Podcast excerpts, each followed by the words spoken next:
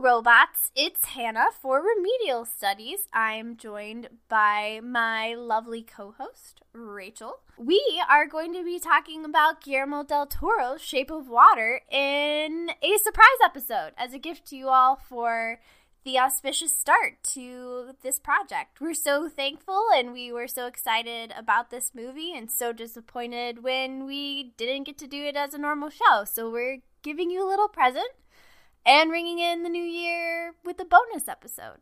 Yeah, I'm super excited because I remember when uh, you guys all saw this. If you're one of the 25 people who follow us on Tumblr, we weren't able to see it in time for episode four, but we actually managed to see it before Christmas, I think. And uh, we were so excited and we still wanted to talk about it um, because that's kind of the whole deal with the podcast is we see things and then we talk about them. Um, but I'm super excited to talk today because, um, as I have said before on this podcast, I am a huge uh, fan of Guillermo del Toro's movies.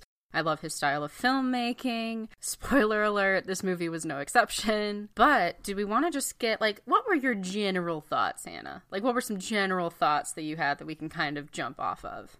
I just want to talk a little bit about the structure of the movie, just so we have a plot summary to work off of for people who didn't see the movie or don't want to. Also, because I think the structure of the movie is important because it is a fairy tale retelling, and I think that fairy tales have a certain structure that this movie reflected. It's about a woman who is mute. She's not deaf, she's just mute due to a tragic childhood babyhood accident. So she works as a janitor at night at a secret government laboratory research institute with the charming Zelda, who's played by Octavia Spencer, Queen of My Heart. And she hangs out with the other guy, Giles, who's a closeted gay man during the Cold War era. That can't be fun. No, it can't be. Like, it's not fun being a closeted gay man in 2017. I can't imagine how fun it is in 1962. Right. So, anyway, there one day, the normal routine is broken up when they're instructed to clean a lab with a basically a fish man that this I don't want to say crazy because he's not really crazy. I feel like that's the whole point this really you said aggro and i feel like that's a really good word for this guy. Richard strickland. Colonel richard strickland. He captured a fishman in the amazon and now beats him with an electric cattle prod uh, in this lab because that's science. Spoiler that's how alert. science works. Spoiler alert it's not. Um i have a biology degree. So she through classical i don't think it's classical music through music and eggs, boiled eggs. Eliza, who's the woman's name, and this fish man form a relationship and it's very tender and gentle and turns out that uh the white male institution is evil and they're gonna kill I mean, is that not? Yes. That is it that is that's what I got out yeah, of it. Yeah, that's spoiler alert? Uh not really they're gonna do a vivisection of this, you know, conscious being who's capable of speech, which is highly ethical. Yeah, that, that's that's like a big point that the doctor, who also spoiler alert, is like a Russian sleeper agent. I didn't expect, and then even though it was like Cold War, and it makes sense. Um, but he doesn't want the, the the operation to proceed because he's like, you know, this creature is capable of like emotion and speech and elevated thought, the same as we are. And Richard Strickland does not give a single solitary shit. Eliza and Zelda and Giles form a plot to break the fishman out of the laboratory it is a daring. It's a daring escape. It's a daring escape, and they are assisted by this uh, Russian spy scientist guy, and that's really the only reason it succeeds is the surprise collaboration. And then they have to deal with the fact that they are keeping a very foreign, not I don't know if foreign's the right word because he's not like foreign out of another country, kind of like foreign like aliens yeah, he there there's a, a, sequence of him living in Eliza's apartment where he they essentially have to keep him in the bathtub because he needs to stay he, he's he's amphibious like he needs to be kept moist for lack of a better word. They they have this sort of weird sequence of events where they they realize they don't really know how to take care of him because he is so different Yeah, so that's a whole thing. And then eventually things kind of come to a head because, of course, like you've lost a top. a top secret government asset yeah, and so there's an investigation, and Colonel Strickland is like running around and his fingers are rotting off. That is a whole thing. And basically, it escalates where Colonel Strickland's super desperate because if he doesn't find. He thinks that there's the Russians like spirited this guy yeah. amphibian thing away and it's actually the cleaning ladies that did it and he goes a little bit crazy. The russians kind of go crazy. And there's a lot of violence and then everyone lives happily ever after when they go except for strickland. he's the wicked stepmother. So anyway it doesn't He really matter. is. But yeah, at, at the end of the movie is the the ending shot of the movie is is the poster yes where they're floating together and she's in the red coat. yes And uh, I cried. yeah I know you cried because I was there. Yeah. when we saw this movie. I cried a lot. For a second, I thought that I was. So basically, at the very end of the movie, this is a spoiler alert. Just this whole thing is a spoiler alert. Just turn it off now if you're not ready. But spoiler alert, there's a hot second where Strickland rolls up right as uh, the amphibian guy is about to jump into the lock, and and Strickland shoots him, and he falls over, apparently dead, and like I'm like, no, we cannot end on this. This is not acceptable. Like I'm crying. Like I think I'm never gonna be able to forgive Guillermo del Toro, and that he's gonna be dead to me, and that I. We, my relationship with Guillermo del Toro just can't move past this. will be point. utterly ruined. But he came through. He came through for me He knows what we need. because um, the magical healing abilities of the amphibian creature are established earlier and a little bit of a Chekhov's gun, I will say. I will admit. Yes, especially um he he does heal himself and he doesn't he rip Strickland's throat out Yeah. in just a perfect moment He slashes of dramatic throat. irony. Yeah, he slashes his throat. And then, like, he's also, Elisa dies, or you think Elisa's dying because she, like, jumped in front of the fish guy and got shot in the stomach. Mm-hmm. And you're like, okay, they're both dead. And this is just a Romeo and Juliet ending, and I can't forgive yeah, you. we've we've veered in, into our our R and J territory. Which unforgivable, but that's not what happened. The fish guy resuscitates her with his magical healing abilities and uh, And kissing. and kissing, and apparently gives her the ability to breathe underwater, which I'm about. Yeah, because there's that whole thing, and it, it again in a very Chekhov's gun kind of way. Throughout the film, Eliza has these scars on both sides of her neck where she was mutilated as a child, um, and why she can't talk, and she won't let him touch them. Like she won't let anybody touch her there. And at the very end of the film, like the last thing we see is he puts like his hands around her neck and they turn into gills so that she can breathe underwater. And I'm like getting choked up talking about it. It's about it's about the transformative power of love, Rachel. Do you not? It's so beautiful. It really is though, like like it is. And it was it was at that moment where I was like, You got me, Guillermo. You got me. You have my whole number. Yeah. Yes. So I didn't mean to give you a 10 minute summary of this movie, but I just love it so much. But also like you kind of needed it because we're going to be talking about it pretty in depth. yeah. Yeah. So as far as the structure, I remember when we were talking in our uh, production meeting just now, you said that the biggest criticism, or the most consistent criticism, I should say, was that, and some of this I think can be chalked up to the structure of the story and like the structure of fairy tales in general, how there didn't seem to be a lot of screen time devoted to the development of Eliza and um, the assets. We're probably going to call him a couple different things throughout this episode, but the fishman's relationship. Yes. Uh, also, that the message, the moral messages in the movie were too direct. Too heavy handed, Yes. would you say? Those were the two main criticisms, but that's structurally what fairy tales do. Because it's the, the prince and the princess meet and they're in love, and that's, you know, you don't, in a fairy tale, you accept that. But in this movie, people didn't like that so much. Right, and, and I I guess my rebuttal to that is that fairy tale romances, by their structure and by just like their very nature, tend to be a bit montagey. Like look at any Disney movie. Like the the prince and princess fall in love over the over the course of a roughly three and a half minute song, Yes. and nobody really nobody questions it with the rigor that they question this. I will say the most consistent criticism I've seen that comes from men, particularly, is they don't quite get the appeal of the fishman's character as a romantic intention. Which is funny because every woman I know who's seen this movie is like, I will sell every man on this earth for one for one fishman boyfriend. Yeah, that sounds like most of the women that we know.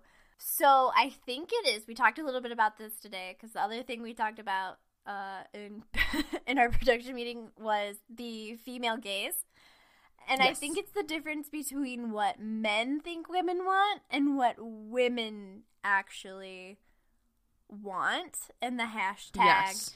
female gaze. Like, yes, what women want is actually closer to a lithe, sensitive fish man with no preconceptions of what they should or should not be, who value them at a at a fun their at the level of their fundamental personality rather than like a man who is like super muscly and can bench press them. Right. And and I think I think the key to it really is in the scene that should have won a Golden Globe for Miss Sally Hawkins was when she's talking to Giles. Well, she speaks, quote unquote, in sign language. Yes. That is in turns interpreted by the other characters, usually Zelda or Giles, or um, there's subtitles on the screen, which I thought was very cool. But she says it's something along the lines of when he looks at me, he does not see how I am incomplete. He sees me as I am. Mm-hmm. And I'm like, that's it. Like, that's it right there. I'm still really pissed at the Golden Globes for snubbing Jordan Peele Yeah. for that nomination. Yeah. Because frankly, he deserved it. Steven Spielberg has enough. Yeah. Okay, he has enough. Also, let someone let someone else do it. also James Franco. Really? James Oh my Franco. god, I was so ang. I was so angry. I was so angry. They showed they showed the Get Out actor's face. I'm sorry, I do not remember and cannot pronounce his name, which is terrible of me. I haven't seen the movie either, but they showed his face and I just like I was like hashtag same.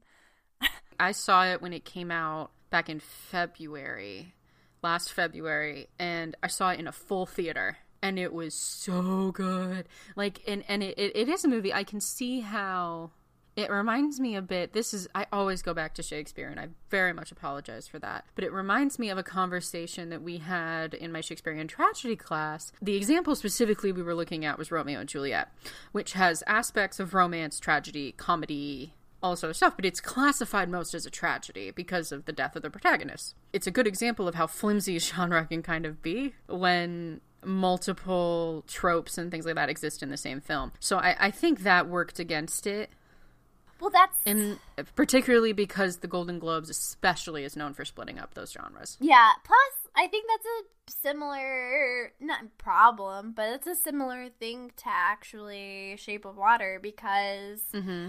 it it's sort of actiony, but it's like romantic and then there's the fairy tale thing and then there's all the violence Mm-hmm. that makes it genre fluid as some critics had called Yeah, it. almost like water. Um, but I I'm sorry. Whoa, next level punning.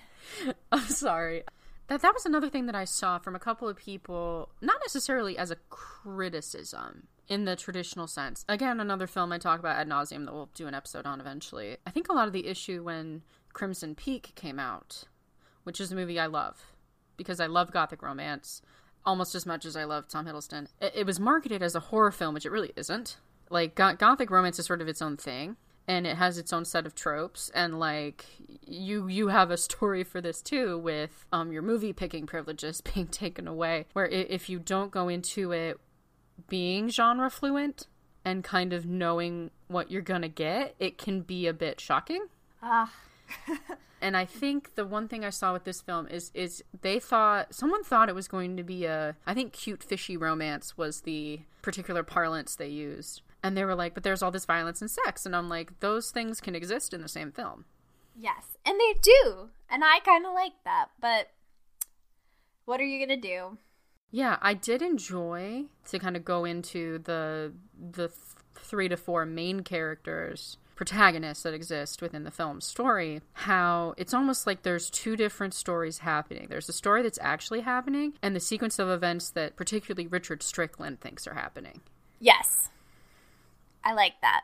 guillermo del toro makes makes movies we've talked about this i think with neil gaiman um, and the woman who wrote it was the short story collection you talked about for our Oh. year with all the keys Helen Oyeyemi. helen um, oyeyemi Oyeyemi. Oh yeah, yummy. How you sort of write to sort of go down to one line or one scene. Some authors and some screen screenwriters do that per scene. Some do it with a with a whole piece. But a big thing I think that it- it all kind of led to was the end scene, the end fight scene, where Strickland goes and it has been revealed that this Russian scientist is a double agent and he uh, kills him. He asks him, you know, who are the other people on your team? How did you get into my building? Like, still going with this narrative that it's this top um, top skill level, basically like the like Russia SEAL Team Six. And this guy, this scientist, is lying like bleeding out, knowing he's going to die, and he just laughs in his face, and he's like, "They're nobody. They're just the help." Ah, power move.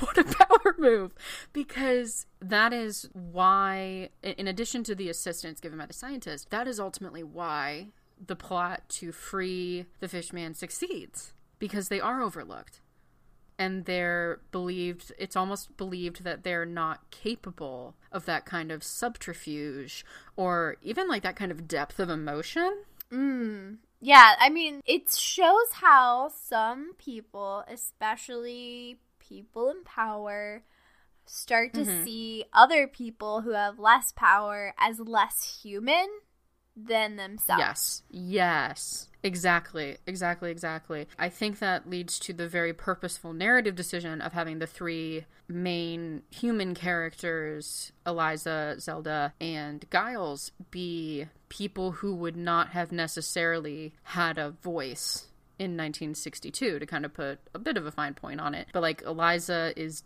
disabled and Zelda is black and Giles is gay. And it's shown throughout the film that they are not in demographics that are respected or given any kind of thought in their day-to-day lives by the white male patriarchy that be. Yes, I think you see that most clearly with Giles and the ad agency subplot. And then Yes. his experience at the pie diner with the terrible pie and the cute counter boy. Oh my god, yes. The cute counter boy who turns out to be a racist, homophobic piece of shit, Yeah. which we all kind of saw coming. I was But poor Giles didn't. Poor Giles. He's so innocent and so sweet for, you know, a middle aged man. He just wants to find love. Yeah. He does get his hair back at least. He does get his hair back, which sometimes you just got to take what you can get. Yes.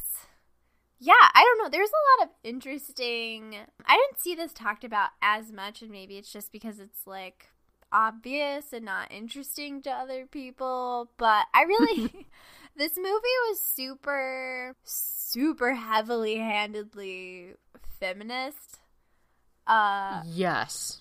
I 100% agree with that. I, I think my. I started talking about this in our production meeting because my response to people who are like, oh, it's too heavy handed is what's the alternative?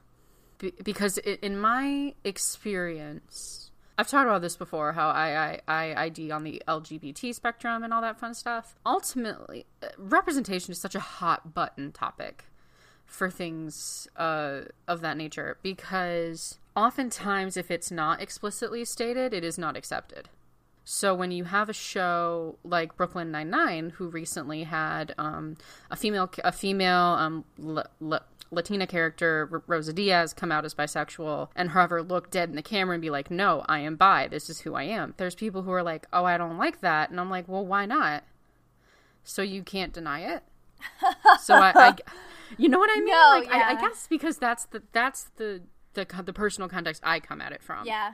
Where I would much rather be beaten over the head with it than to have it be so subtle that people willfully or otherwise overlook it. Yeah, you can't have bi erasure when the character is like, I'm bi, and is making like forceful eye contact with the camera. Yes. I feel like that is maybe very intentional on their part to be like, no, we're not doing that. Um, No, it's not, oh, I don't want labels. It's, oh, I don't know, or whatever. It's like, no, I am insert sexuality. Here. yeah, and some people, to be fair, some people don't like labels and some people don't know, but there's like a big number Right. of people that do know, and they should be represented just as much as anybody else and not just played for plot points or sensationalism. Like, they're real people that exist and are, you know, that's, I don't know, it just makes me upset. No, it makes me upset too. And, and, and, and I think that's why it didn't, one of the reasons it didn't bother me is because it, it is refreshing to see somebody who isn't afraid to be heavy handed. Because I think, uh, even though I think as, as a culture we're shifting into a paradigm where obviously uh, feminism, or claiming to be feminist at least, is becoming much more mainstream and much more like the accepted thing, I, I think people, J.K. Rowling, though she gave me my childhood as a great example of this, it, it's almost like people want to have it be so subtle that it could go one way or the other. Yes.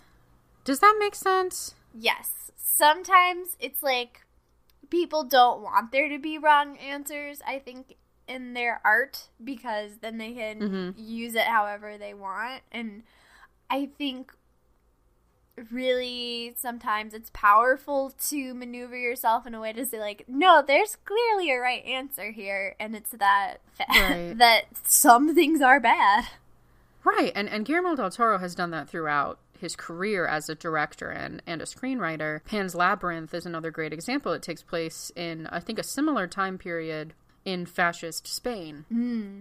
Where the main antagonist in this dream world question mark that the main protagonist spends a lot of her time in he's called the pale man. And he's like you know there's a reason he's pale and a man. And he sits at this table full of food that he never eats from, but he'll kill you if you take anything.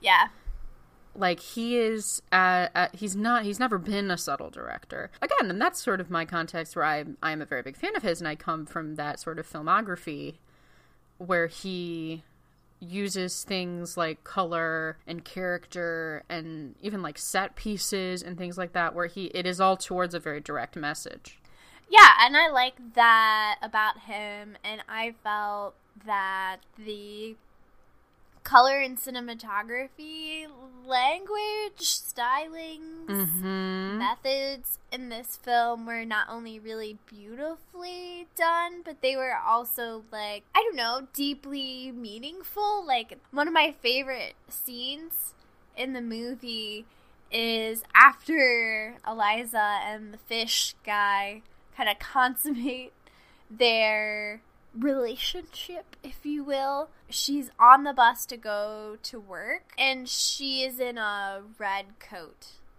And it's the first, in a red hat, and it's the first time you see her in a color other than like blues. Yeah, she wears lots of blues and grays and browns. And I know that's something that happened in Pacific Rim with some of the lighting in Pacific Rim. Yeah, and everybody kind of had their own color palette. Yes. So I really, I don't know, and the lighting in that scene, that bus scene, like it's a bus. It's ugly. I've been on public transport. It's not, It's all ugly. it doesn't look like that. But love made public transport beautiful in that moment. Yeah, and I think the thing in that, I believe it's the same scene that really got to me about the title of the film is she watches all the water droplets come together Yeah. And just meld into one. Yeah. And I'm, I'm like, ah. Yeah, it was a good, it was a very, it was a very soft, I felt very soft watching that.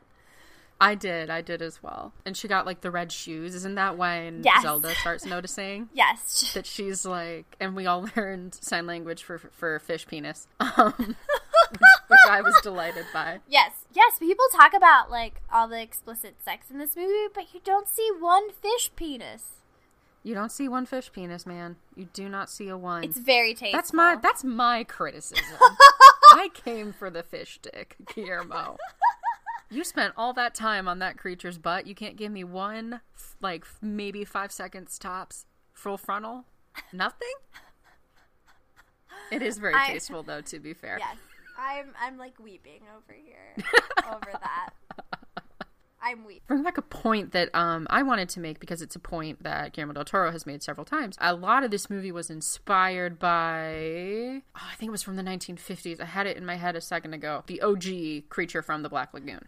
The Creature from the Black Lagoon is about. Is, it's one of the Universal monsters, like the monster movies that U- Universal Studios put out around that time, that spawned a lot of uh, very now famous depictions of, especially Dracula and Frankenstein's monster, who were I think Bela Lugosi and Boris Karloff, Oh. respectively. So it's from that era of like black and white monster films. And Guillermo del Toro said that he saw that movie, and the monster dies at the end.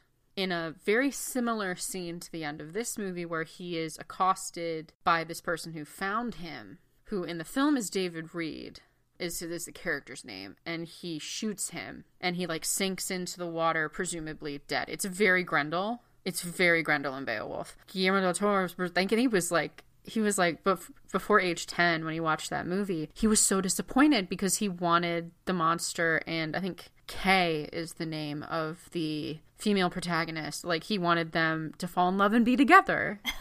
And that was like a big defining moment of how he wanted to make movies. Because Guillermo del Toro throughout his career has said a lot about the effect of monsters on him and the way he does films. Um, there's one quote that I want like tattooed on my face that is I'm paraphrasing and I apologize, but it's some people find God, I found Frankenstein. Oh my god, he would.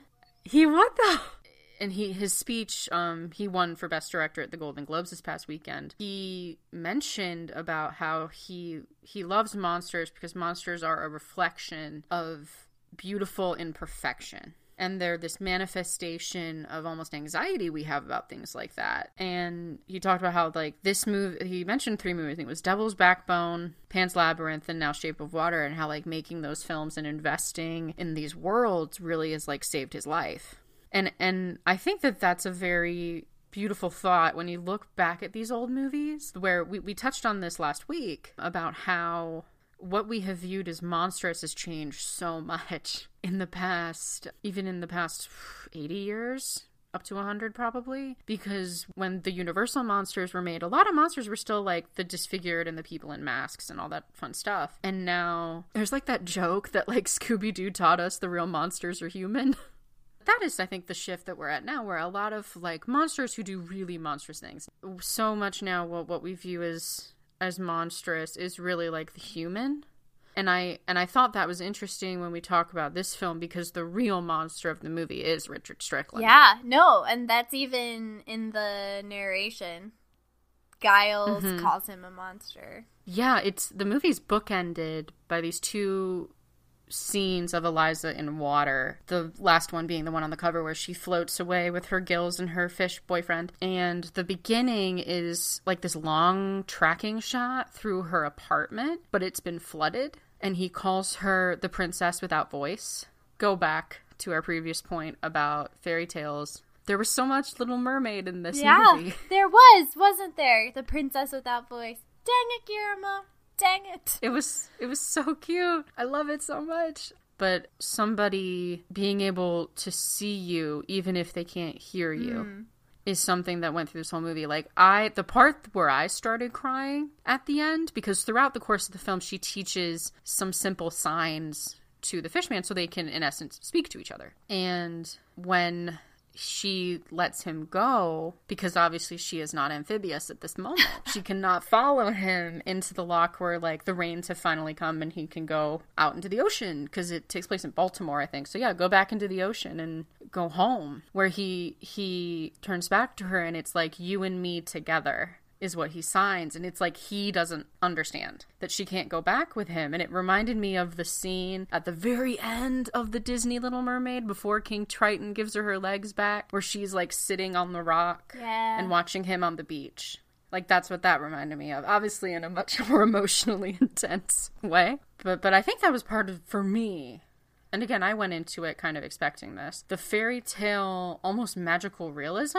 kind of elements of the film, I think were really what made it work. when you were able to contrast it with the fact that men like Richard Strickland are very, very real. Yes. Not just from the 1960s, but like through to today. Yes. I just feel like it comes back to the rotting finger somehow. I guess I guess that's a very magical real I don't even know if that's magical realism. It was gross and it's like this guy's literally rotting. He's a bad dude. He's rotting from the inside out. Yeah. They turn black and he has to like rip them off at the end, which I covered my eyes for that cuz that was super Yeah, gross. I couldn't I couldn't handle a lot of the violence at the end because um there's some super cuz he rips his fingers off to intimidate Zelda. Yes. Not because he like can't take the pain or the rotting or the smell anymore. It's to intimidate someone. I that's accurate, right? Like I didn't imagine. I believe that. so. Because there's that whole scene where he, because he knows, he doesn't know how, but he knows Zelda has covered for Eliza, and how she was able to get the fishman out of the facility.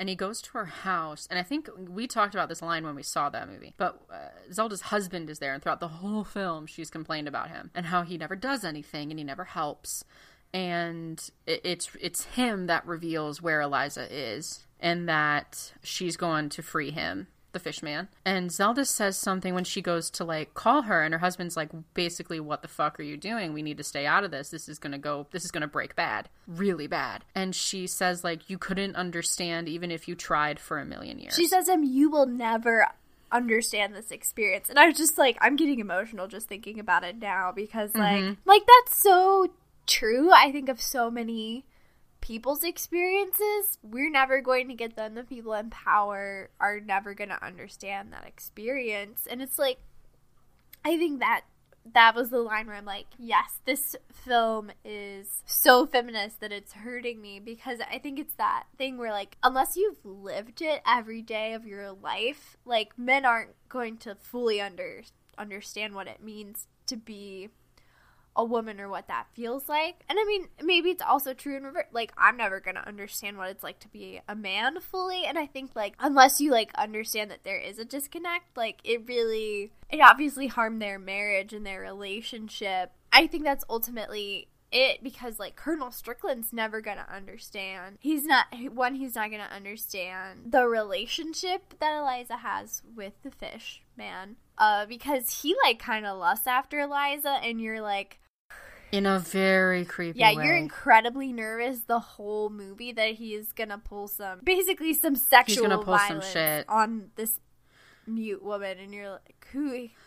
yeah whose entire appeal to him is that she's silent Yes, that's at, like uh, speaking of not being not heavy-handed like the fact that, that her entire appeal to him is literally that she cannot speak yes.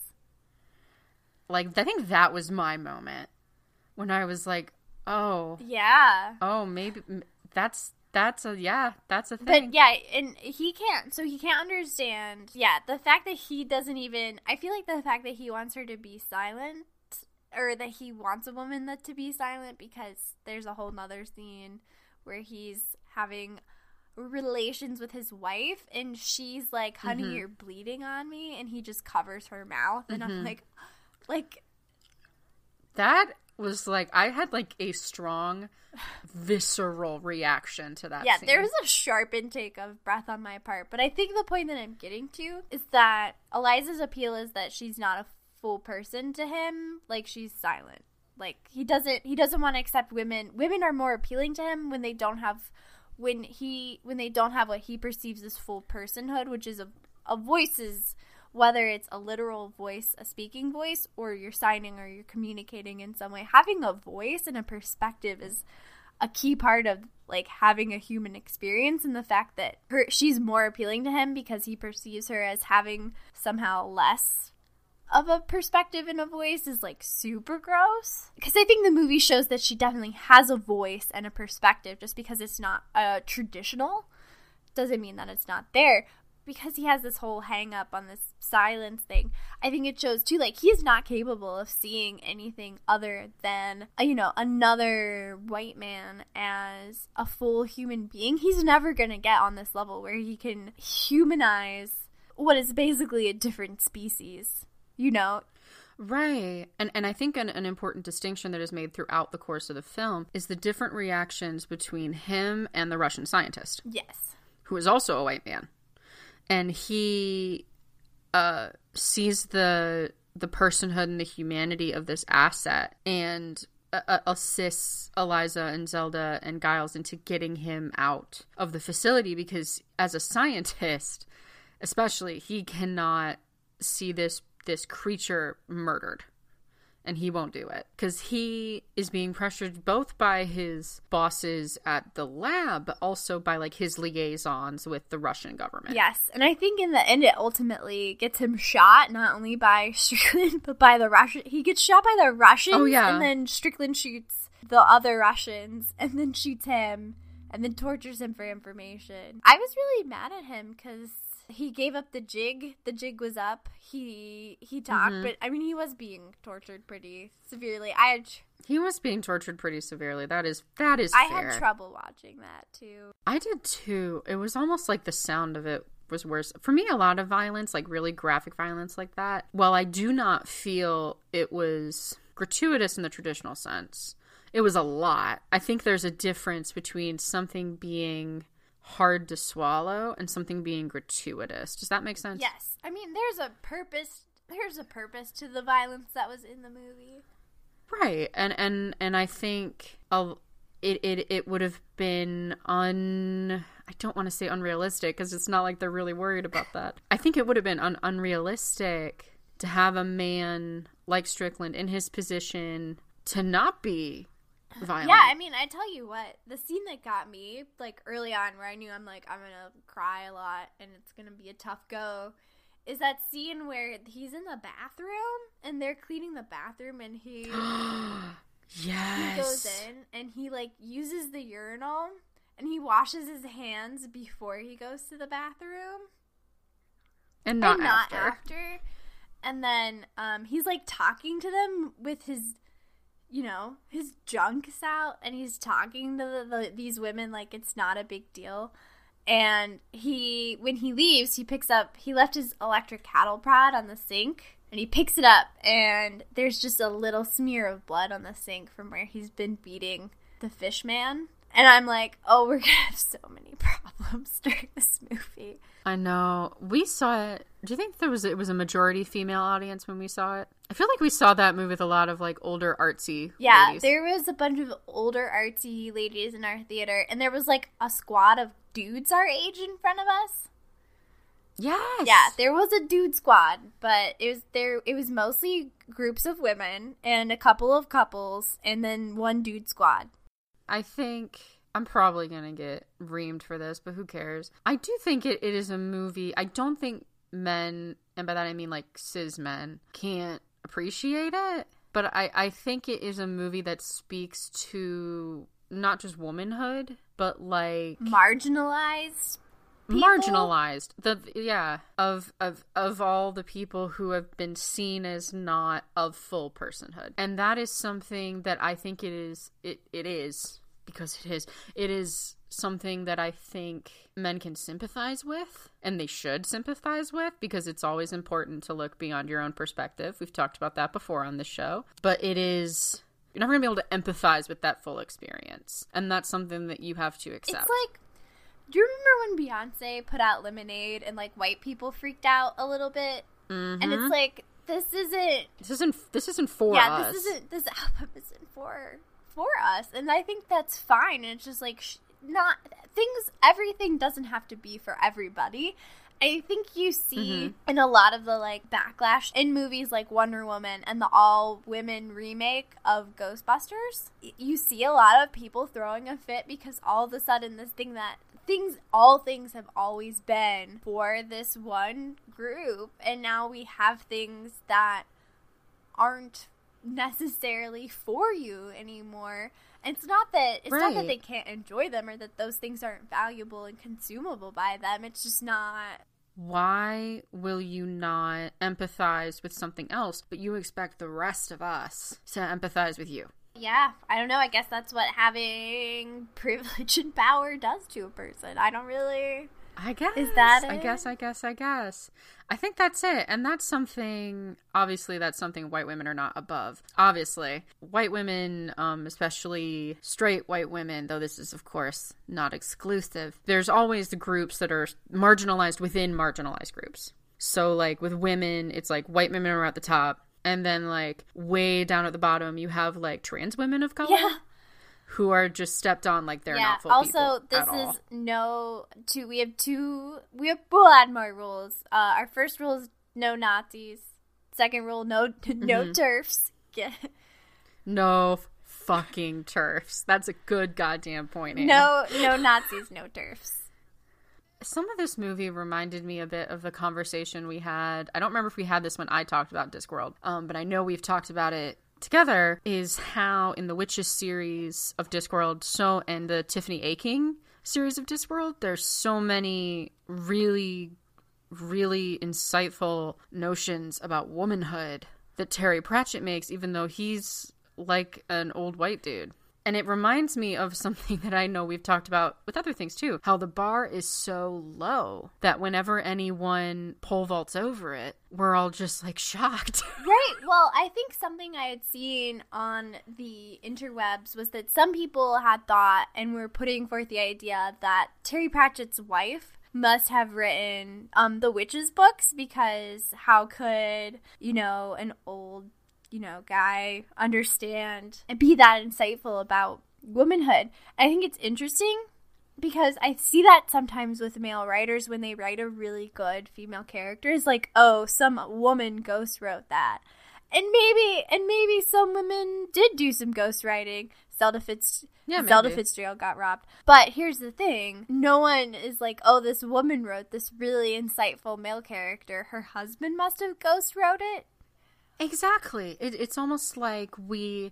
I've seen. There's been a couple of posts going around of like like really really bad examples of how to write female people. Like that guy who thought that women's urethras were like these twisty turny pipe things tucked up inside their bodies. Uh. And I'm I'm just like that's not true biologically. Sir, this idea of like the feminine and the female being unknowable. Yeah, and that's not not the case. Like that's No, that's inter- That's not true at That's all. internalized. I hate to break it to you, but that's internalized misogyny. Like you're a human person. People can understand you if they make an effort. I guess with this movie, what what really made me is I do love it. I love it. Is it is a film that was made with so much heart and so much love in it that it bleeds through onto Yeah, the screen. Yeah, it's a very despite the violence and the sex and whatever, it's a very it's a very tender film. Like we've used the word tender a lot, but I feel like it's Mm-hmm. it's very it's soft. yeah, it, it's an emotional movie, and I think the characters have to be vulnerable, but I think the movie, in a way, also asks you as a viewer to be vulnerable. Yeah, I, I think my whole thing that I took away from it that really sort of got me is that the whole movie is about no matter who you are, no matter what people think of you, no matter what you think of yourself, there is somebody out there who will see you and who will hear you and who will love you just as you are. And that is a very powerful sentiment. Yes, it's a movie that celebrates that humanity is not about what you look like on the outside, whether you're, you know, whether you have a disability or what your race is or your sexual orientation or whatever, or if you have, you know, scales and glowing, you know, bioluminescent patches like you your personhood and your humanity is a fully developed and legitimate thing and it should be protected and valued Exactly. It is something I, I remember. I don't remember the exact quote. I'm like frantically searching for it. It's like the poem that Giles recites at the end of the film. Here we go. And it's like the the the prin- the princess without voice speech at the beginning of the film is like he's the narrator introducing a fairy tale. Like if I tell you about her, what would I say? And the end kind of echoes that when it's the long shot panning back from them floating in the water, like on the poster. Unable to perceive the shape of you, I find you all around me. Your presence fills my eyes with your love. It humbles my heart, for you are everywhere. And the fact that that whole sequence takes place while they are literally surrounded by water, a thing that takes the shape of its container and fills it up, sort of brings the title of it back. Because I don't think I really got what he was going for until that scene and the scene with the water droplets on the bus. Oh, yeah. Oh, that's, I'm hurting. I'm hurting real bad my feelings. The message of it might be heavy handed, but that doesn't make it not true or not comforting. Yeah, I don't know where we got this idea that art needs to be subtle. I agree with that. I don't really know where that came from, and I don't know why we still cling to it. Maybe it's because we want to be figured out and we want to be mysterious. I say the the almighty we. I think some people do it because they want to feel clever, which isn't necessarily the worst thing in the world, but it's pretty douchey. Yeah, it's not like the most legit reason. Like to look smart is not like the best reason to do something. Not every story has to have a lesson, quote unquote. But I think we talked about this last week and how I, I I'm a symbol hunter and a meaning hunter and I want to find things. But I do think everything just even if it's not necessarily what an artist intends or sets out to do, I, I do think every story in some way, shape, or form says something and and I think mm-hmm. Guillermo del Toro is keenly aware of that and he is he he really is like the architect where he plans and but he also like lets things kind of flourish on their own. At the end of the day, I really loved this movie. I really really had a good time watching it.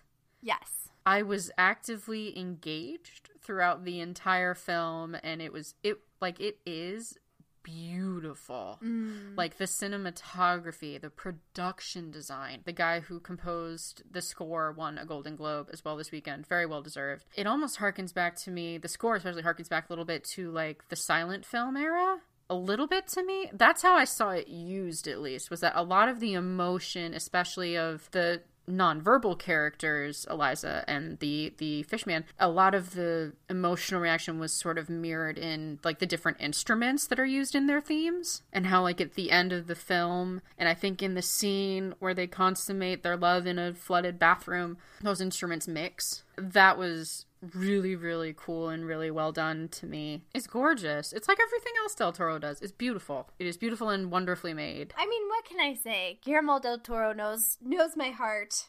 My father who raised me yeah. when i burst athena like from his brain. Yes. He just he knows me. He knows my heart. He knows he can pull he can pull those strings.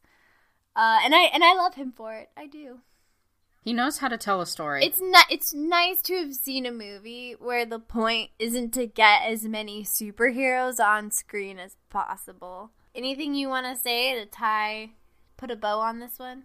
It was a refreshing film to watch at the end of the day because it was about the power of love and human connection and how ultimately the men in power will be overtaken and defeated by those they view as beneath them. Yeah, I like it. I like it a lot. And like true love is real. true love is real and you might find it with a fish man, but it's out there. All right, guys, that's going to wrap us up for uh, this special New Year's bonus episode of the Remedial Studies podcast. We hope uh, you enjoyed that we put out an extra episode. We we've been trying to kind of think of ways to make more content because we really like making it and we really like people to respond to it. Um, if you would like to get in touch with us, we are available on Twitter at, at Remedial Studies or on Tumblr at Remedial Studies Podcast. We're also available via email at Remedial Studies Podcast at gmail.com. You can find the show on Stitcher, Spotify, iTunes, Google Play. If you really liked the show and you have something to say about it, um, we'd really appreciate if you would leave a review because that's really sweet and it supposedly helps people find our show. So if you just kind of like listening to us talk to each other, which is something we never thought anybody would ever do, let us know. And we love you. That isn't the end of our outro, but I just wanted to say that. The next episode should be up still on the 20, I believe it's the 23rd. Um and we're going to be discussing Star Wars The Last Jedi I'm excited for that conversation because I think this might be something that we have a bit more of a differing opinion. Yeah, this might be the first time you see a little bit of we're gonna duke it out.